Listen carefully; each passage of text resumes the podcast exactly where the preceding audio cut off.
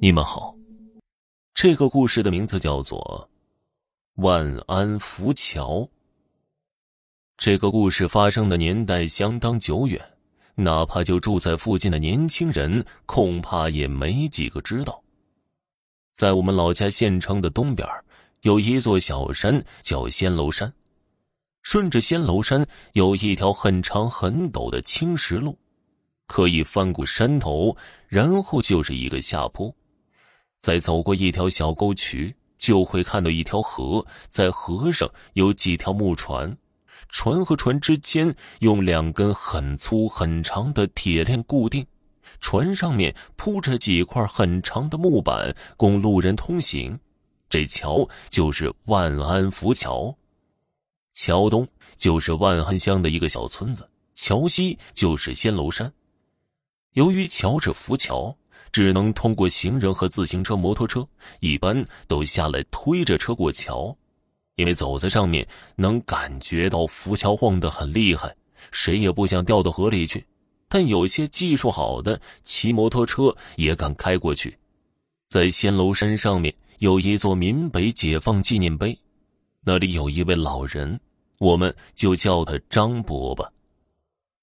那时候他身体还算健康，经常翻古山到小区附近的几片菜地给地里种的黄瓜、茄子什么的浇水。也是一个夏天吧，因为白天很热，他决定吃完晚饭再去。吃完晚饭，挑着粪桶就去了。大家不要觉得恶心，农村人浇菜都是用人粪兑水的，很好的天然绿色肥料。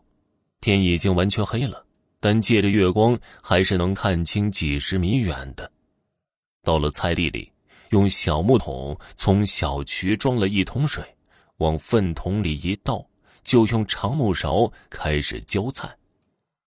就在这个时候，听到浮桥万安村那儿方向传来女人的哭声，还有鞭炮声，接着就看到了一大群的人。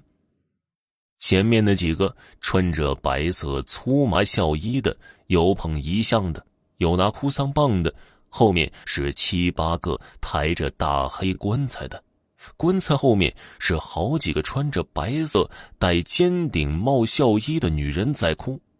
张伯心头一紧，这晚上哪有下葬的呀？那个时候还没有火葬场，全都是土葬，不需要晚上偷葬啊。再说了，往西过了仙楼山就是县城城关了，只有从城里往城外出殡，哪有城外往城里出殡的呀？正想着呢，那群出殡队伍开始过桥了。看着看着，张伯忽然张大嘴巴瞪大眼睛，那么多的人还抬着几百斤的棺材，浮桥居然没有颤动。要知道平时哪怕一个人步行，浮桥都会晃动得很厉害。再一看，张伯知道不好了，走在前面的、捧遗像的、拿哭丧棒的，一过桥头就不见了，接着后面抬棺材的到桥头也没了踪影，紧接着整个送葬队全都没了，四周又恢复了平静。张伯当时那个恐惧呀！后来的日子里，也有几个附近的村民说他们晚上也遇到过几次。张伯说，后来仙楼山建了闽北解放纪念碑以后，就再没有遇见过了，所以这事儿知道的并不多。好了，本集播讲完毕，感谢您的收听。